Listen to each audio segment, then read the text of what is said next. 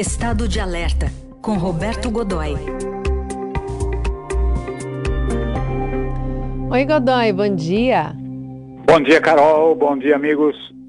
Falar um pouquinho sobre as intenções de Vladimir Putin ao invadir a Rússia, que era conter a expansão da OTAN, abrir um corredor estratégico ali da Rússia até a Península da Crimeia mas nem sempre as coisas saem como planejado por Vladimir Putin, né? A OTAN está tá expandindo seus horizontes. É verdade. Eu, você, e você percebe que isso é muito verdadeiro todas as vezes que você tem um conflito armado, e isso historicamente, né? Quer dizer, veja, é, na, na, nas, nas crônicas das campanhas do general Júlio César do Império Romano, ele revela que em mais de uma ocasião uh, colocou as legiões em movimento para atender a um determinado objetivo e acabou mudando o foco durante a marcha, né?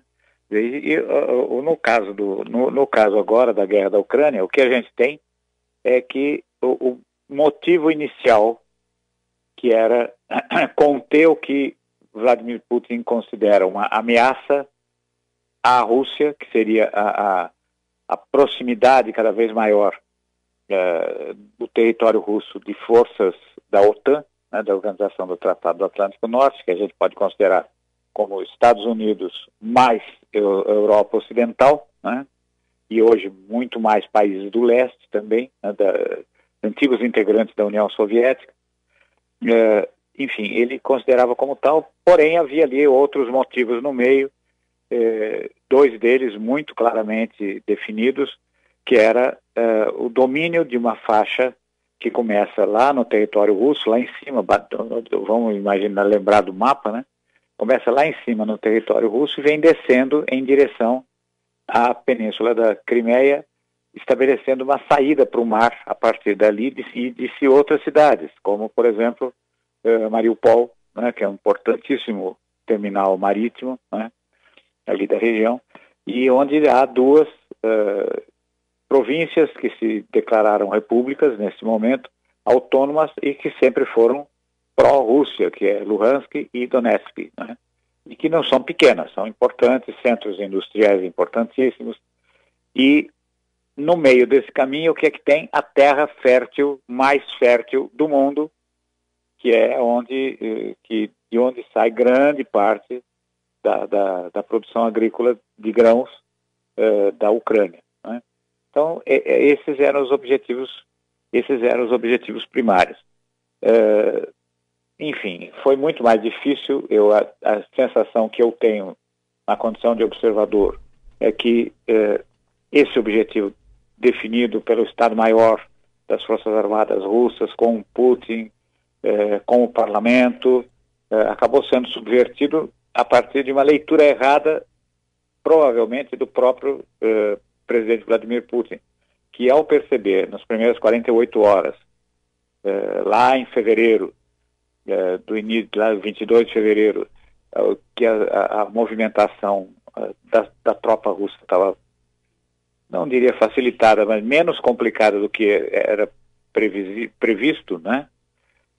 ele imaginou que podia, bom, eu vou pegar o bolo inteiro e não apenas um pedaço, e aí é que ele se deu mal, porque imediatamente o que não havia era um, um, um e aí falhou a administração Zelensky, né? Hum. É, ela não estava preparada, né, Carol, é, para encarar uma coisa daquele tamanho. Agora, não estava preparada por quê?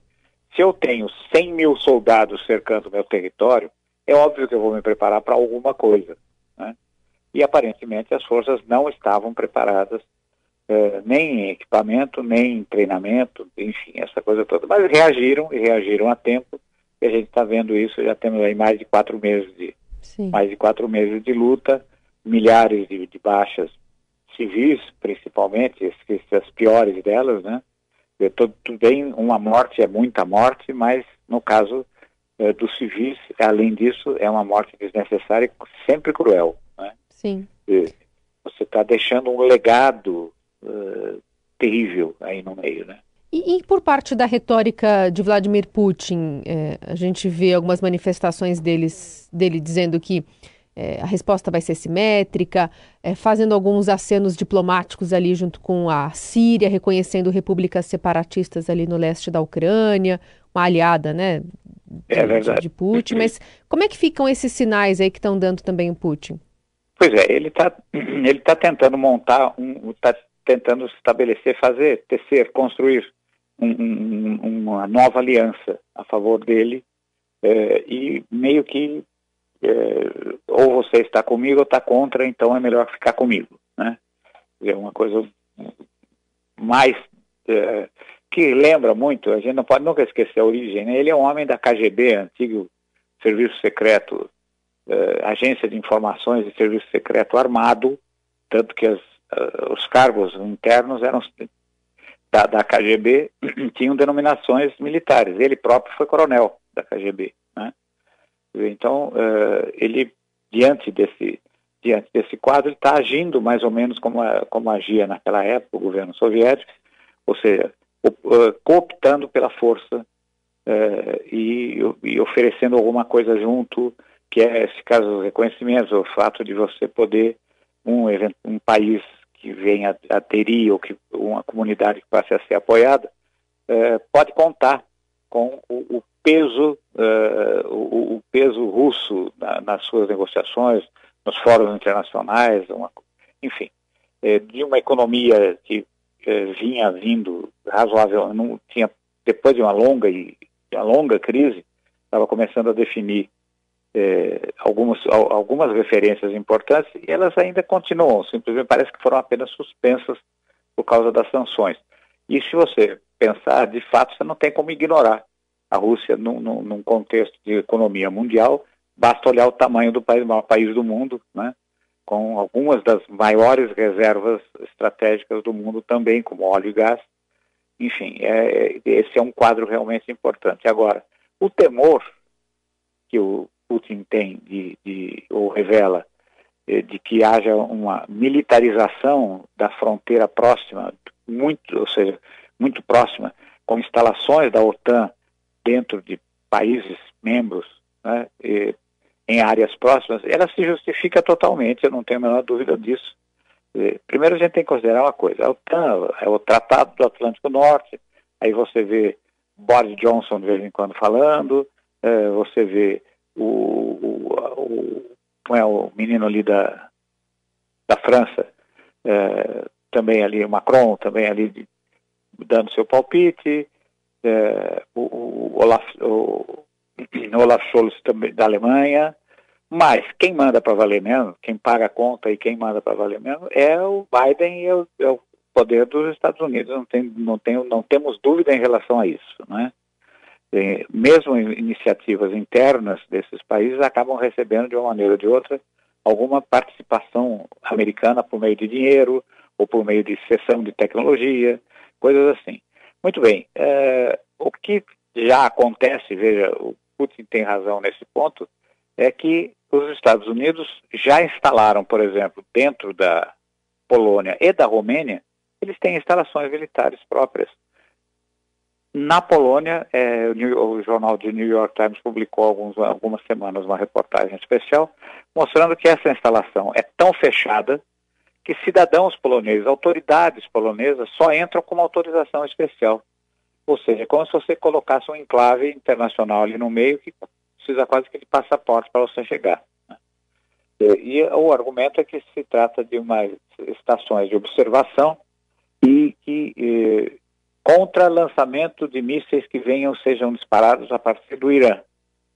Espera um pouco, vamos olhar o mapa, que até onde eu, até onde eu conheço, é, não, é, não é o caminho mais curto. Se eu fosse lançar um míssil, não seria por, esse, por essa rota. Né? Então, eles na verdade, você está armando, sim, uma fronteira. Na fronteira com a. Na, na, na área que está sendo cedida pela Romênia, a instalação prevê, inclusive, mísseis. Né? Então, a ideia, não, são mísseis, é, antimísseis, para derrubar no meio do, do no meio do uhum. caminho um eventual ataque iraniano. Primeiro, o Irã está quieto lá, está cuidando da vida. Nesse momento, tudo bem. A gente sempre sabe o que pode vir dali. Né? Sim. Agora, é, agora, o programa está longe de ser um sucesso. Depois daquela ação a respeito da qual a gente já conversou aqui, uma operação conjunta da inteligência americana e da inteligência israelense que hackeou e praticamente zerou a capacidade de capacidade de processamento de urânio eh, do Irã. Eles estão há cinco ou seis anos de voltar ao estágio anterior. Né? Não é uma, você não tem uma ameaça ali imediata, é, tem negociações em andamento, ou seja, né, se justifica mais ou menos esse, essa, essa argumentação gringa. Então, Sim. de fato, é preciso um, um, um alerta muito grande, porque veja, é, outros países pequenos, veja, se eu nesse momento sou um dirigente esloveno, estou louco para conseguir um apoio americano. claro, claro que sim, né? por todos os motivos. Então, veja, em alguns desses países, e eu volto a citar a Eslovênia, Lituânia, tem forças armadas forma, no, nos, nos, pequenos grupos, né, sabe? Uhum. É aquela coisa, eu me lembro, a gente pode até ter, aqui na região, né, na, na, América do Sul, na América Latina, a gente já teve situações assim, como, por exemplo, nos anos 80, as, as guerrilhas e guerras eh, na América Central, em que eh, me lembro que Honduras tinha uma ameaça de uma invasão pela Nicarágua. E as Forças Armadas totais de Honduras somavam 1.800 homens. É menos do que, por exemplo, a, a rota aqui em São Paulo. Né? A PM da rota, o, o efetivo da rota em São Paulo. É, e aí o que fizeram os Estados Unidos?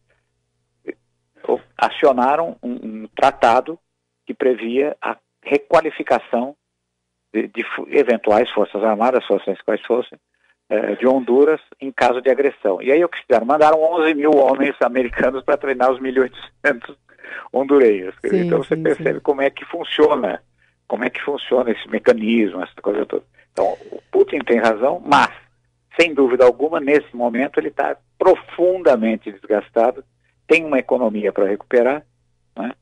é, tem dinheiro para isso, as sanções não conseguiram deter o dinheiro, ele, ele ganha milhões todos os dias, bilhões todos os meses, né? continua faturando dinheiro com isso. E continua e, buscando essa, essa retórica aí, né? E continua mantendo essa retórica com toda a força, né? Muito bem, esse é o Roberto Godoy aqui no nosso Jornal Dourado, todas as quintas. Volta semana que vem. Um beijo, Godoy, obrigada. Outro grande, boas férias para você. Obrigada.